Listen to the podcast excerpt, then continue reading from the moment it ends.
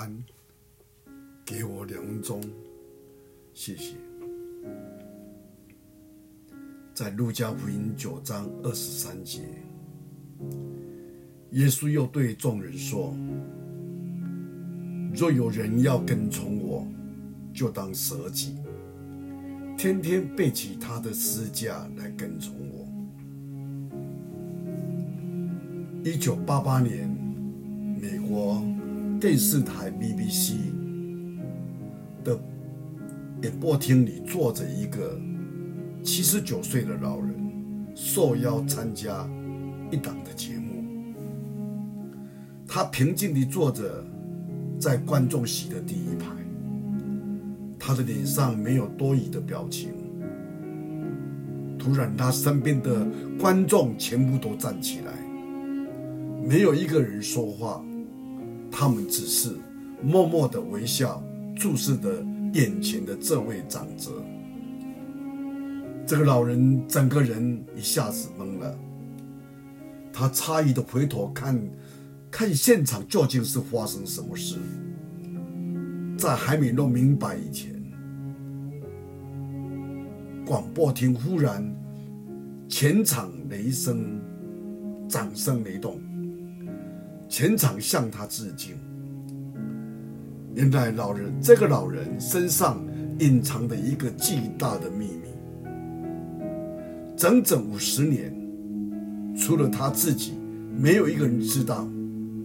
这是一个漫长的故事，这个要回到硝烟弥漫的上个世纪。这个老人名叫古拉斯·温顿。在1938年，他还只是个29岁普通的英国青年人。第2次世界大战时，他从死人堆里救出了669个儿童，逃出纳粹的集中营，而且安排了8趟的列车将他们送到英国。他拿出自己的全部的积蓄，为他们找好新的家庭，让这些孩子活下去。他以一个人的力量救了669条的生命。在那个最黑暗的时代，温顿先生让人性的光辉发亮到极致，但是他却把这一段故事全部的资料都锁定在一个箱子，扔到他家的地下室一个角落。整整50年，他没有跟任何人提起这件事，哪怕是他最亲密的人也只字不谈。他把自己隐藏在人群中，仿佛地球上这个故事从来没有发生过，永远消失了。直到1988年，温顿先生的妻子在打扫地下室时，不小心把这个箱子打开，看到里面一张张孩子的照片。这个秘密被打开时，他家门外全是站流泪满面的朋友。这时候 BBC 电视台得知到这个事情之后，就邀请温顿先生来参加一档电视节目。主持人在台上慢慢的讲述当年的故事。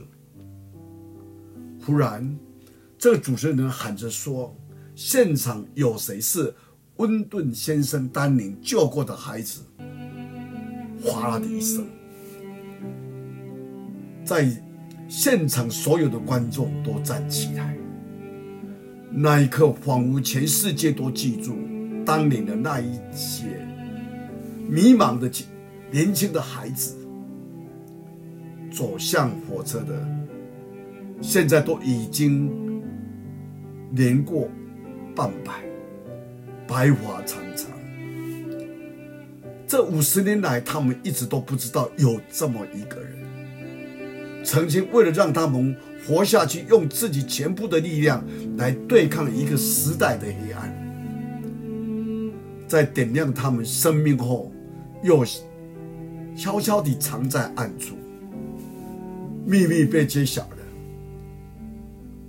荣誉瞬间的来到。